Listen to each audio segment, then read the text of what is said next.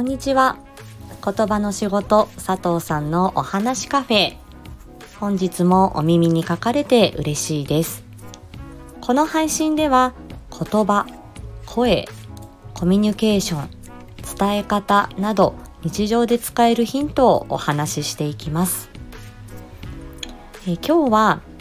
前回特性と向き合うというお話をしましたがその特性と向き合った上で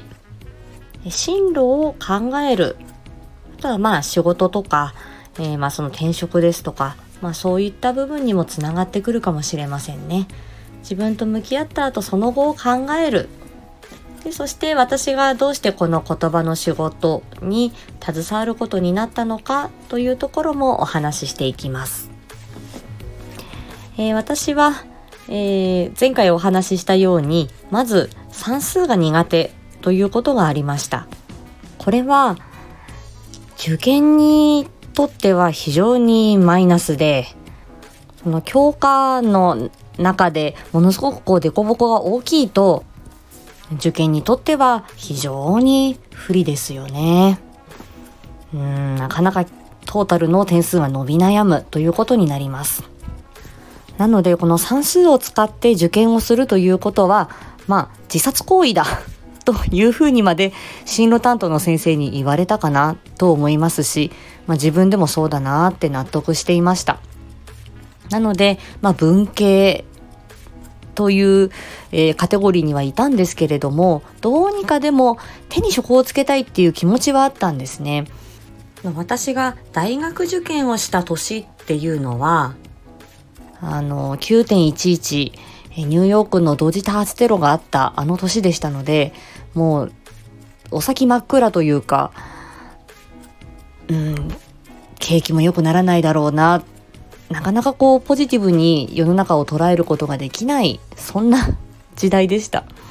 なので、手に職をつけたい食いっぱぐれないようにしたいという気持ちはあったのでそこで高校の、あのー、教室にあったこうお仕事辞典みたいな、え、分厚い冊子があるんですけれどもそれをこうパラパラ見ていてそれで目に留まったのが日本語教師と言語聴覚士だったんですね。で日本語教師っていうのはあの外国人の方に日本語を教えるっていう仕事のことでそれも素敵な仕事だなと思って結構調べたんですけれどもうーんまあ国家資格ではない民間資格だったと思いますその当時。だし、えー、結構その非常勤が多くって、まあ、海外赴任のこともあったりして安定した収入がもしかしたら得づらいのかなというような感じでした。で言語聴覚士はえー、最初の、えー、配信の時にお伝えしていますが、まあ、医療介護とは子ども関係さまざまな分野で活動できる国家資格でしたので勉強は大変そうだったんですけどもし算数を使わないで受験できるのであれば挑戦してみたいというふうに思いました。でそれを高校の先生にお伝えしたんですけれども「ん？なんだそれ？言語聴覚士って聞いたこともないし本当にそれ就職先があるのか？というように言われてしまいましたが是非大学のオープンキャンパスにも行ってみたいし受験できるチャンスがあるのであれば頑張りたいというふうに言いました、えー、受験をすることになったんですけれども一般入試ですと算数の試験が入ってたんですねなので、できるのであれば推薦入試でやりたい。そして、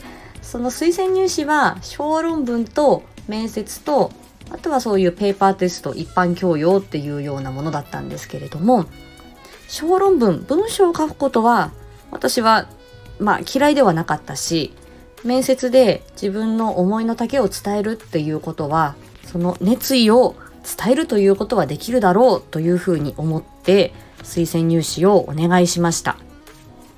で私は高校時代に演劇部に入ってたんですね。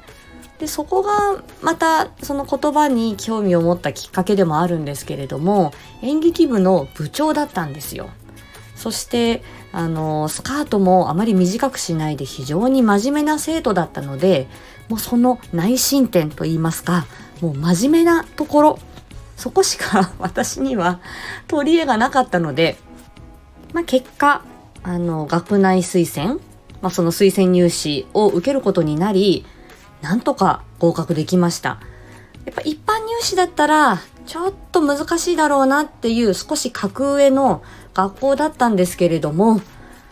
まあ今親と話してもですねあの時に合格できたのはまあ奇跡だねというかあの時合格できてよかったねっていうふうによく言われます。苦手な数学から逃げてそして推薦入試で、えー、なんとか合格して、まあ、今に至るという感じですけれどもまあ苦手なことに無理やり向き合うとか、えー、そういう努力も必要かもしれませんけれども自分のできることを生かして、えー、未来を切り開くっていうことは別にそれはずるい方法ではないだろうなと思います。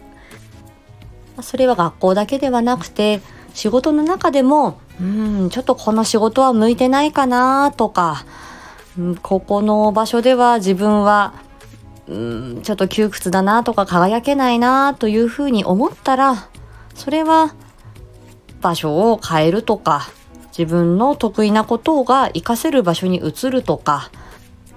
自分がやりたい仕事を作り出すというような方法もあるだろうと思います。無理に自分が苦手なことに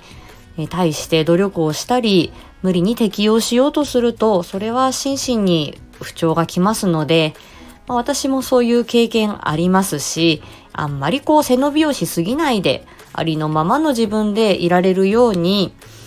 うん、生きられるといいですよね。それは無理なことではないと思うし、自分もこういう凸凹があるけれども、まあ、こういうふうになんとか生きてるよっていう人の話、まあ、それは親でもいいし、友達でも兄弟でも、まあ、こういうえー、プラットフォームにいる人たちでもいいと思いますけれども、